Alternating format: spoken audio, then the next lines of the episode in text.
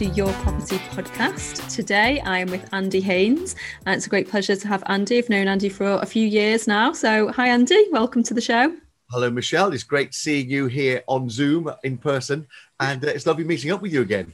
Absolutely. Well, you know, Andy, you've got so much experience in, uh, you know, things all in the property world, but also specifically around um, freehold to leasehold strategy. So, do you want to tell us a bit about how you got into that particular strategy and maybe some background about uh, about yourself as well for people who don't know who you are? Yeah, thank you very much indeed, Michelle. So for many years, I worked for the BBC and I loved that day job. And uh, I know there's lots of people here listening in that love the day job, but many of us hate our day jobs. Um, and for me, I got involved in property investing because the job I loved, unfortunately, wouldn't pay me the money I needed in order to better put enough away in a pension. So the money I was earning, of course, was sort of helping us to sort of feed and water the kids and, and pay the mortgage and, and the bills and uh, any sort of holidays we wanted to have, all of those things. That's why I was working at the BBC, trying to save in my pension. And I could never put enough money away way.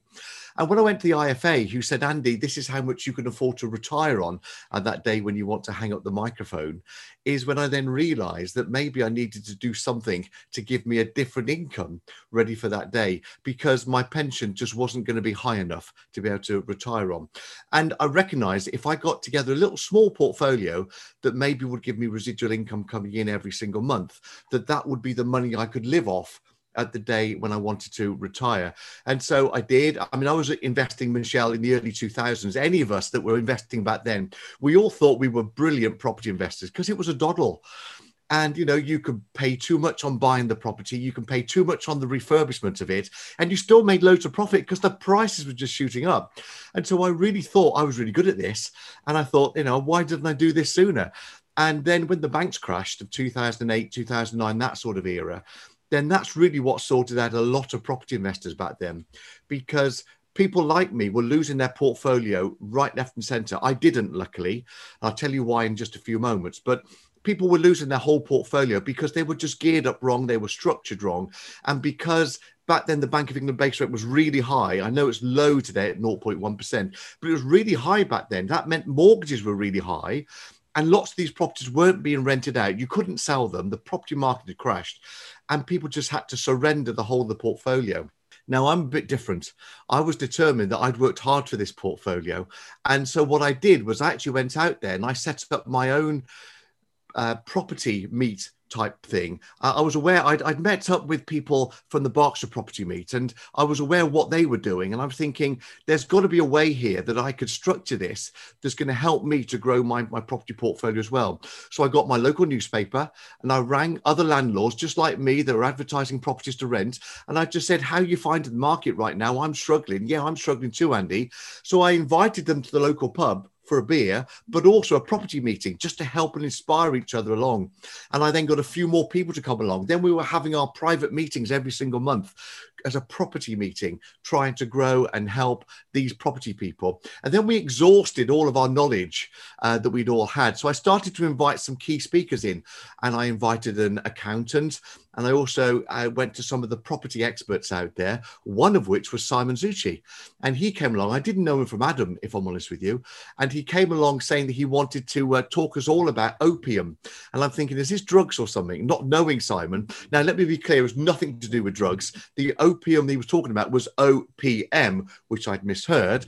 And OPM stood for other people's money and how you can invest with other people. That now the Bank of England base rate is so low and it's crashed, they're not happy on their savings interest. Why don't you attract them to come and invest in the right property deals to help you to grow your property portfolio? And it was such a light bulb moment for me that I was thinking, whoa, well, I didn't know this before. I like this Simon bloke. Who is he? And I started to follow him a little bit more. And he said, Andy, I like what you're doing with this property meeting. Why don't you come and make it the Worcester Pin meeting? So I then became part of Simon's network, transforming my meeting into one of his pin meetings around the country. I think we were pin meeting number four or five, so quite early on. There's 51 now. Um, so, you know, it was quite a few years ago. And he said, but there's one thing, Andy, I don't mind you coming to be part of my pin meeting. We'll help and support you but you've got to come on my mastermind program, his property mastermind program. And long story short, that's what I did. And, uh, you know, I haven't looked back since then, really, because, you know, remember I had my BBC job, which I really loved. Well, at the end of the 12 month of my property mastermind program, I got a choice. And that choice was do I stay working full time with the BBC or do I go part time and live off the income I've generated from my property portfolio? And I did choose the latter. And I, I, know I told you I loved my day job. I really did love that day job. But there are certain aspects of any job that you could leave if you wanted to. and the reason why I chose to go part time is because I realized I could spend more time with my family. They were growing up, the children. And Karen and I, my wife, we wanted to spend more time with one another, just going out and doing things. And I wanted more time also to better grow my property portfolio because I'd realized by now that if I stopped poking this with a stick and I started to take it seriously, then I could go away and do some real, real sort of future planning for my my when I wanted to retire, and that's what I did. So I chose to stick with property, and then I had the invitation from Simon to say, "Well, Andy, if you're going to be part-time BBC, why don't you come and work with me and maybe help me some of my events, hosting them, and and those kinds of things." And now I've grown to become Simon's number one trainer. In fact, I now run his property mastermind program. Simon does come along to them as well, um, but I'm there running all of those programs. So in ten years, I've gone through all of my property training uh, apprenticeship, you could call it. Mm-hmm. And now I, am the lead trainer for him, still having loads of fun, and I'm still investing in property. Now, you asked me the question earlier on, Michelle, about how I come then to do freehold to leasehold title splitting. Well, there was one part of property investing that really talks to me, and that is that people need homes and we don't have enough social housing around. And I'm not necessarily looking at the, the social supported living type aspects. There are just families, normal families with mum and dad, you know, they're living there, the kids go to school and all the rest of it. These people need homes as well. And some of those are taking up some of the homes that are social houses that could be freed up then for supported living, all those kinds of things. I just think we've got a mishmash here because there's not enough properties out there. And those people can't afford to buy houses. Could I create something that freed up those people to come and rent my houses so they were freeing up the social housing for the people that I felt needed those properties more? And so I had a real passion for doing single lets. I still do. I love the single lets. It really talks sort of from here, if that makes sense. The problem, Michelle, with it is that my logical head, having been through a training course, and lots of us here listening to this podcast will be really drawn to doing HMOs mm. because aren't they brilliant for the cash flow? You can get five, six, seven, maybe 20 people living in the same property. And if you set it up in the right way, you can make huge profits, net profits every single month after all the bills, far more than you're ever going to get on a single lets. And so my head was saying, you should be doing HMOs, Andy. My heart was saying, yeah, but Andy, you really want to help the social aspect of this and get, you know, families need homes as well. And for me, with my single lets, I buy them in good school catchment areas where the kids are going to the local school and, you know, they will stay there for five or six or seven years whilst the children go through the school. So I got a good tenant for a long time. And now I still got those tenants staying there because kids then went to the senior school, then off to university, then they still come back home to mum and dad. So I've got a great tenant living in our properties. They're paying the mortgage every single month for, for, for me. I am still getting a net income. It works doing the social aspect of it, but I'm not getting huge chunks of profit. And that was a problem to me until I hit on freehold to leasehold title splitting. So let me explain what that is, and then I'll explain why it was a benefit to me. So this freehold to leasehold is where I bought a whole block. It was actually I was talking to the builder, and I've been talking to this builder for a little while. I was walking past, nice friendly builder. How are you getting on with this? And the scaffolding was up, and they were still in the foundations and all those kinds of stages. Yeah, it's coming on well. What are you going to be doing with these properties? Oh, we're going to keep them. We're going to rent them out. We'd like to rent out the whole block to people. I'm thinking that's interesting. Why would he do that? And every time I walk past, oh, it's taking shape. How are you getting on with it? And one day I was just brave enough to say to him, Have you ever thought about selling it? Could I maybe buy it off you? And I based on the idea that I could own the whole block and I could rent out the whole block. And in effect, that would be similar to an HMO because I owned the whole block, but there would be separate people living in each one. So I could give families homes, if that makes sense. And uh, the builder kept saying, Oh, no, I'm not selling, I'm not selling. Until the one day he said, Actually, I found my next parcel of land that I want to be able to buy. And because that's such a good investment for me, I am going to sell this. Do you want to buy it? Long story short, yes, please. And I will buy it from you. And that's how I came to have the whole building that I own and I rent out separate flats to, to families. It could be single people, but these are people who don't want to house share.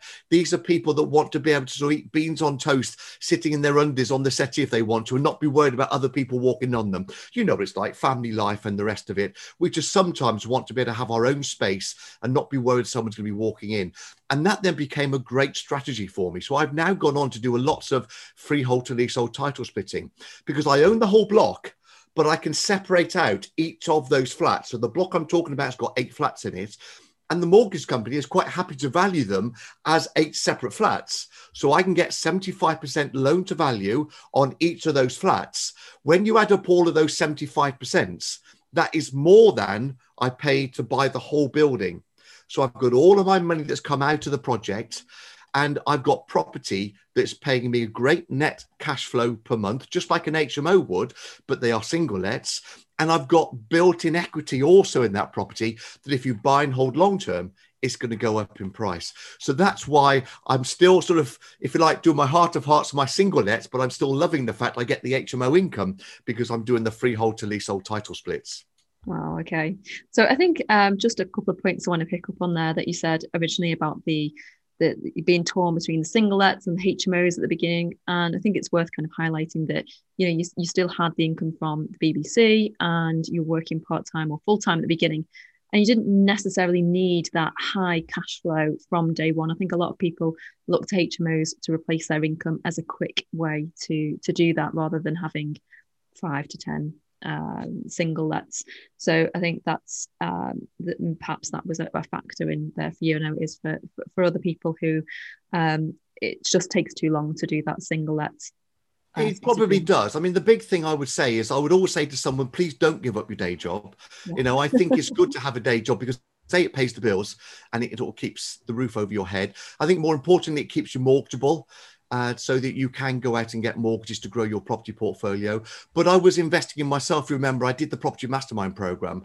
And if I'm honest with you, it was that that accelerated my success because I was with like minded people. Mm-hmm. Yes, I had to go out and do the work. I say I, of course, Karen was doing it with me, but I had to go out and do the work and make it happen. It didn't just happen on its own, but it was that comfort blanket of like minded people that were there making mistakes with me. I was making mistakes. We could share from each other and learn success is what was working in the marketplace and that put me in the position that at the end of the 12 months, I could have given up the BBC full time, you know, and gone full time property, I mean.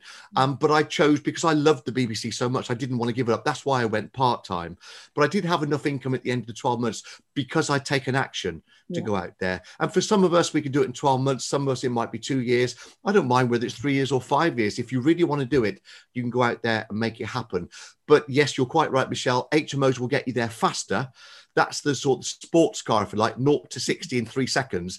I was maybe doing it in comfort, but I was doing 0 to 60 in maybe 20 seconds. So it took yeah. me a lot longer, but you know, I was happy in doing what I'm doing. I was sitting on a great vehicle to get me there. And I'm really happy the fact that it was ticking the social housing type box for me as well. Mm, good. Okay, so uh, talking more about the, uh, the, the freehold to leasehold, then you mentioned you know you bought this one from the the builder, um, and you recognise actually rather than get one mortgage on the freehold, you can actually split the titles on the individual self-contained flats.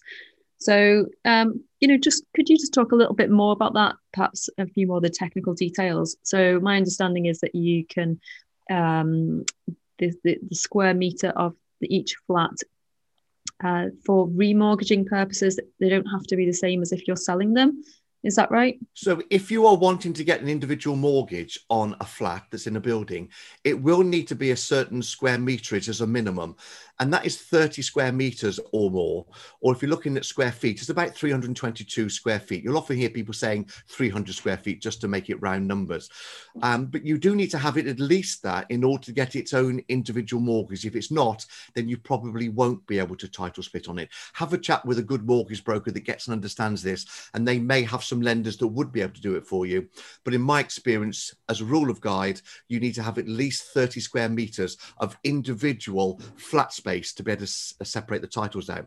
The other important thing you need to factor in, Michelle, is it must have its own utilities. So by that I mean its own water supply, its own electricity, and its own meterage of all of that as well. Of course, it could be gas as well, although not all buildings have gas built in. But your own utilities you'd want to have completely separate and not shared within the other flats in that same building. Right. Okay. So it, to me, it sounds like a you know a great strategy. It certainly bridges that gap between the you know the, the HMO strategy where you've got a lot more hassle, a lot more uh, a lot more work involved, a lot more turnover of tenants. Uh, that's for sure. Um, and versus on the other side, you've got the single lets. So, um, what in terms of the actual valuation? Because a lot of what you talk about is the when you can value each flat separately um, on its own title, so to speak. But it, I think people need to be careful because a lot. I've looked at quite a few, and uh, being from up north as well, I think that tends to work more in the affluent areas. Is that it, it doesn't work in every case, does it? That idea of buying the cake and then cutting it up and then selling them individually. Yeah. You've got to do a lot of research on it. And what I do is I find these buildings that do contain flats. Important thing is that they're on just one title. The leases have not been separated. They've not had a title split on them already. And there are lots of these properties out there because there's lots of landlords from I don't know when, sort of 10 years ago, 15 years ago, 20 years ago, that recognize that one house might rent out at 700 pounds a month. But if you could split that same house into four or five flats that each rented out at maybe five or six 600, you would dramatically increase the cash flow from that one building. So they split the flats inside the building, but they didn't need to go to the expense of splitting the titles with a solicitor because that could be quite costly. Why would you go to that expense if you didn't need to pay it? They were happy just to have the one building, they owned it, and they rent out separate flats. Now, as time has gone on, those buildings are still on the one title. And a lot of people don't necessarily understand that if you split the title to make each flat its own particular title, then you can then dramatically increase the value of that building. So you've got to go to an area where you can find these buildings that are on one title that have got these flats individual in there and they're on their own utilities and have their own front doors and all those kinds of things. And then you would evaluate what flats would be worth in that area. And that's easy to do. You know, go on Rightmove, on the market, Zoopla. They've all got these online portals that tell you what flats are selling for in that area. And I add up the values of each of those flats. Of course, like for like, you have to compare one beds with two beds and those things to get the proper valuation. But when you add up then what all of those flats in that building could be worth, then I would want to be buying the whole block for 75% of what each of those flats add up to collectively. The gross development value, I want my purchase price to be 75% or less. That way, I can buy it at the lower price. I can then refinance them on individual flats and I can then take out all of my money so that then I've got no money left in the deal. Right. And where do you think? Uh, obviously, you help people in, uh, you know, as, uh, in your role as mentor with with PIN and help lots of students to do this type of strategy amongst others. But where do people start looking for these? Because I know a lot of them can be um, misadvertised, I can't they? These type of properties. Yeah, that's true, Michelle, because you can't go on Zoopla or Rightmove and say, Can I have please your buildings that have been split into flats and are up for sale on one title? Because they haven't got a, cap- a category for that. But if you go on there, maybe looking for eight bedroom properties, now there's very few properties that are eight bedroom, apart from the beautiful, lovely houses right mm-hmm. there. The real danger of doing what I'm about to tell you is that you get drawn into looking at all these wonderful places with acres of land and yeah. you sort of think, wow, wouldn't it be lovely to live there? But what you will find, let's call it an eight bed house, which you could be searching for, it will often say, and amongst all those beautiful houses, uh, a house that's split into four flats, and they are four two bedroom flats. So that's where they get the eight bedrooms from and why they show it as eight bedroom. And you can just a little bit of a clue in the description when you're reading through of all these beautiful houses. You'll think that looks interesting. And you then go into deeper detail on it and you find out that maybe that could be on one title still and you can then go to land registry you can pull off the title and look for yourself to see whether it's still on one title. And then you can approach the owner or the estate agent to see if you could do a viewing. I would do a viewing of the property in order to make sure that it's got its own utilities that they were definitely sort of separate flats in there and that the sizes were suitable because i didn't want to tell them what i was doing. I'd want to go and look for myself. And once it was i would then put an offer in and buy it, I hope, for the right price. If I can't buy it the right price, I would probably walk away until they were ready to sell it to me at the right price because they couldn't sell it. I've got a quick story to tell you on this because one of these properties I did find on uh, Rightmove but it was actually going to auction. And this particular one, I read through the description, it was in Worcester and it was going to an auction. But interesting, the auction was out of town. So it wasn't actually in Worcester itself. And I thought, that's good. If I go to that auction, there's not going to be very many people from Worcester there. Uh, because it was out of time. I know nowadays we tend to do a lot online now. You can bid online, but this was a few years ago. Most people, you had to go to the auction if you wanted to bid and I made it clear that I wanted to buy this particular property. The problem, Michelle, was that I thought it was overpriced. It had a guide price of 175 to 185. And so, you know, you could sort of say that sort of around 175, 180 might be the reserve price for it. For me, it just didn't work at that figure. But I went anyway to the auction, the out of town auction, with the idea that not very many people from Worcester would be there to buy it. And I just told the auctioneer I wanted it, and I never bid on it and these bids were flying off the wall and it was going up and up and up and up and in the end it got to near to a price which was the price they were asking for it and he just dropped his gavel and said sorry i can't sell it and when i went up to him after and said oh why weren't you selling it because of course all those bids were coming in he said well actually andy um, i didn't get a high enough bid from anybody to be able to sell it at the price that they wanted as a reserve and I said to him, if you can introduce me to who it is that's selling it, I'd like to make them a private bid on it, please. And he said, I couldn't possibly do that. So I then said out loud, I don't know how I got the confidence for this, Michelle. In the room, I just said, I really am so grateful, Mr. Auctioneer, for allowing me to come here to this auction. I wanted to buy this property. If the owner's in the room and you'd like to connect with me, there's my business card on the table. I'd love to connect with you. And I left the room. Long story short, that they put it back on with an estate agent at a slightly reduced price, which I was aware of it. But I then contacted that estate agent and I kept in touch with them. Anyway, they did eventually contact me later on and said, actually, Andy, do you still want to buy it? And I managed to buy that property for £135,000. Now, it's one of the case studies that's in uh, the June edition of the YPN magazine, uh, which I'm quite delighted about. So, you know, just to give the figures, I bought it for 135,000, Michelle. It was two flats, a one bed flat downstairs and a two bed flat upstairs. So it's only two flats in this one building, but I bought it for 135,000. Between the two flats, I put in costs and fees just for a light refurb of 15,000 pounds. I changed the carpets, we just painted it and made sure the kitchen looked really clean and tidy. So that owes me 150,000 pounds. I then got it two leases. Lease got split on the two bed and the one bed, and then I got them individually valued for a mortgage on each property. The two bed valued at 105,000 pounds. The one bed valued at 95,000 pounds. So adding the two together gave me 200,000 pounds of gross development value. 75% loan to value of that is 150,000 pounds. So I got all the money out that I originally paid, my 135,000, and all of my costs of 15,000 out of the property I've got then two flats that I own with none of my money left in it. I've got instant equity on it of uh, £50,000 in that example, and they rent out really well. So the ROI is exceptionally high. And that particular property now, I've had it for a few years, it's now got over 100,000 equity in it because the prices have gone up. Yeah. Great strategy. No, that's a fantastic uh, property, fantastic deal there. Well done. Um, and I suppose when you know what you're looking for, and it, this particular strategy is not very common, is it? So, um, it, but you, you know, they're, they're out there. I can see them on Rightmove, you know, and um, but that they don't always work at the right price. So it's a lot of it, as you say, is about the perseverance, about following up, um, just persistently keeping in touch with those agents and the owner if you can, if you contact them directly as well. So. Yeah. Uh, and I must admit, you know, I can train people to do this if that's what you want to do. I'm not here to any promote anything at all because I believe in giving back. But I also understand that other people helped me when I was on my journey. And if anybody needs help, reach out to me. I'd be delighted to sort of push you in the right direction. But you've got to really want to do freehold to leasehold title splitting. You know, it's a great strategy. But there's loads of other great strategies out there as well, Michelle. Yeah. HMOs is one of them. And by the way, I do have HMOs as well. That's why I really know, to me, they're a pain in the backside. I know a lot of people, you know, but you alluded to this earlier. They can be hard work.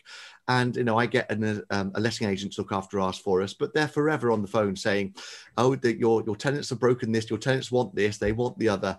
And uh, it is there is a hassle factor with HMOs. Well, there's a cost to everything, isn't there? Whether that's a cost to your time and management and, and dealing with the agent or the tenants, or or the cost to um, you know your peace of mind and uh, and letting the you know the if you've got flats they tend to be less uh, less hassle so but then you you forfeit the, the profit there so yeah and that's what I'm saying. You know, just get the strategy that really talks to you. And I've been very lucky because single lets really talked to me, but I wanted HMO money. My mm-hmm. freehold to leasehold title split gives me the combination of both of those. So I really sort of am in flow. I'm doing a strategy mm-hmm. that really works for me. And that's what I would say to anybody. Find the strategy that works for you and then go out there, and make it happen, whatever that strategy is. Is there anything that people perhaps don't know about this strategy that we haven't mentioned? Maybe something people would forget to look out for, or um, or do you want to comment on the whole if things going on with the leases at the moment and um, anything there to add? Yeah, so the one thing to remember the minimum sizes, so at least 30 square meters. It does have to be on one title so that you can split the titles into individual flats. You also need to learn things such as you cannot be the freeholder as well as the leaseholder. So they've got to be completely separate entities. And the other entity would normally be a limited company that you happen to be a director of. So you can own the limited company, but of course you are not a limited company. It's a separate entity. So i would have my freeholds in that limited company enabling me then to be able to take leases out on the flat. So that's another key lesson yeah. that you would need to learn on these particular things as well. And then you would need to go to a good solicitor that gets and understands how to title split these. Um, because it's not something you can go to any solicitor it's a bit of a specialist area.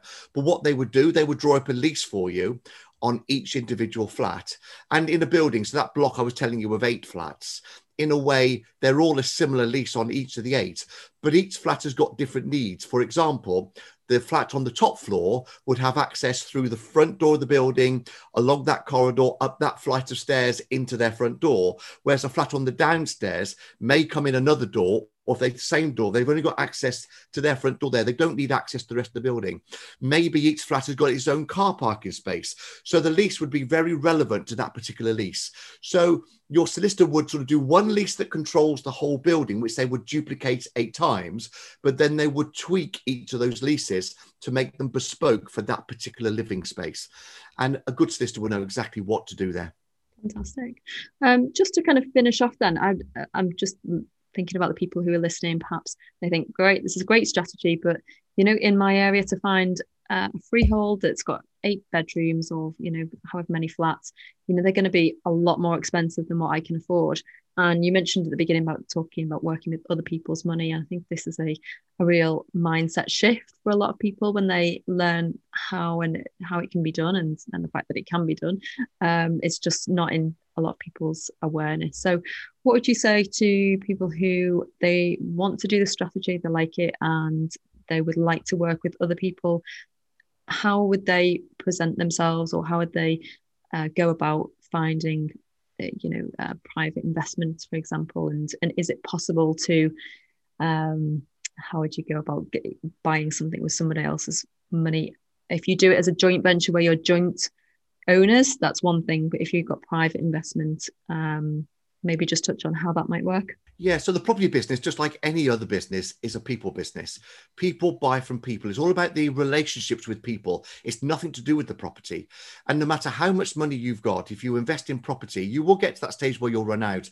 And you're no different then to somebody who hasn't got money. And so it's about minimizing the risks for me. So the freehold to leasehold title splitting strategy that I'm here talking about is that if I can work out what the individual value is of each of those flats, I add them all up together and that gives me the gross development value.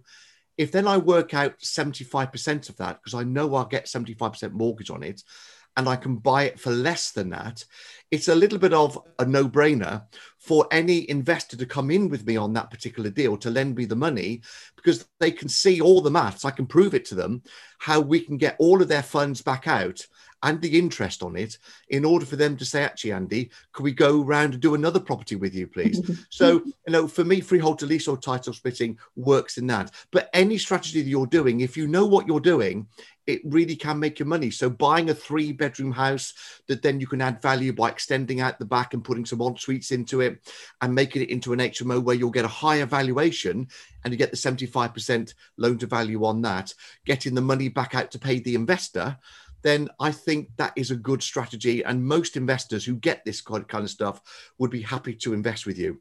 So I'm here to say, please just go out, network, get to know people. They are not just to lend anybody their, their money. They want to know who you are, what you stand for, what you're like, your personality. And I think that you should get to know the investor as well, what they are like and what their strengths and weaknesses are, because we all have them. And just make sure it is a good fit. Don't just invest with somebody because they've got the money. It's got to be the right investor. And I would want the right investors to be investing with me in order to get a share of the profits that I'm making on my property. I will happily share the profits from my property deals if it's the right investor that contact me to say, Andy, how can, how can I be a part of this? You know, because it's got to be the right fit for both of us, you mm. know, but then it, it, works because we're minimizing the risk together. There can be risk in it. Property prices, know what might happen to property prices? At the moment, I can tell you what flats are worth in my area to better work out the GDV, to work out 75% of it, to better buy the building at the right price. But will property prices drop as a result of people coming off a furlough? None of us know. So you have got to have a plan B and a plan C. And that's where the investors have got to understand exactly the risks involved as well as the rewards but if they believe in you and you've explained all of that fully to them, a lot of investors that I work with fully get it, fully understand it. And it's a great relationship in order to move forward because it's a business relationship. And we all get that's the way that you would make money in, in property. So I would say to you, please don't be scared. No, do your sums, do make sure that the figures are going to stack and then attract the right investors who want to invest with you and that's how you can start your property port- portfolio from no properties up to whatever level you want to take it well, we could spend a whole podcast talking about joint venture partners and other people's money, but thank you for just giving that kind of taster there of, uh, you know, your perspective on how uh, how that can work. Um, so thank you for that. And as you said, you've got uh, an article in the June magazine of YPN, so people can check out a bit more about uh, that case study that you mentioned before. And um, where else can people find you and what you're up to? Where's best to follow you on social media? Well, it's quite interesting because you've probably worked out I'm a bit of an entrepreneur on this, Michelle, and I realise that um, you know there are lots of ways to help people, and I do like giving back. So one of the things I recognised was it was very difficult to find property solicitors because you know the good ones are just far too busy. So what I did was I found my own solicitors, a guy called Andrew Bradley, and I invested in our own company so that we formed Bradley Haynes Law, which is a firm of solicitors that just get and understand what property investors want to do and we've been operating now for about six years or so. And so, you know, these strategies I'm talking to you about, we've got specialists that can come and do that. So it might just be easy for you to contact me on that email address if you want to, and then you know we can take it offline and we can have a chat. Nothing to do with doing any deals or whatever. But then if you do get some deals, you may choose you want to use my solicitor firm. You certainly don't have to. There's lots of other great firms out there as well. So that email address would be Andy at bradleyhayneslaw.co.uk.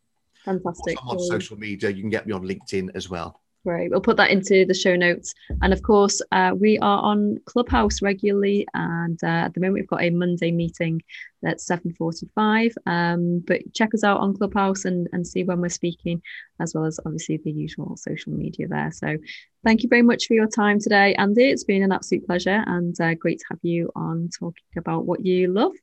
You've been brilliant. Thank you very much indeed, Michelle. Thanks for having me here. And I hope that there's just one little snippet that people can take away and really go and make a difference in their life as well. Sure. Thanks for having me. Thanks, Andy. Take care, and we'll see you next time. For anyone who doesn't have the uh, magazine yet, if you would like a free subscription to our uh, next month's magazine, then you can just click in the link below. See you next time, guys.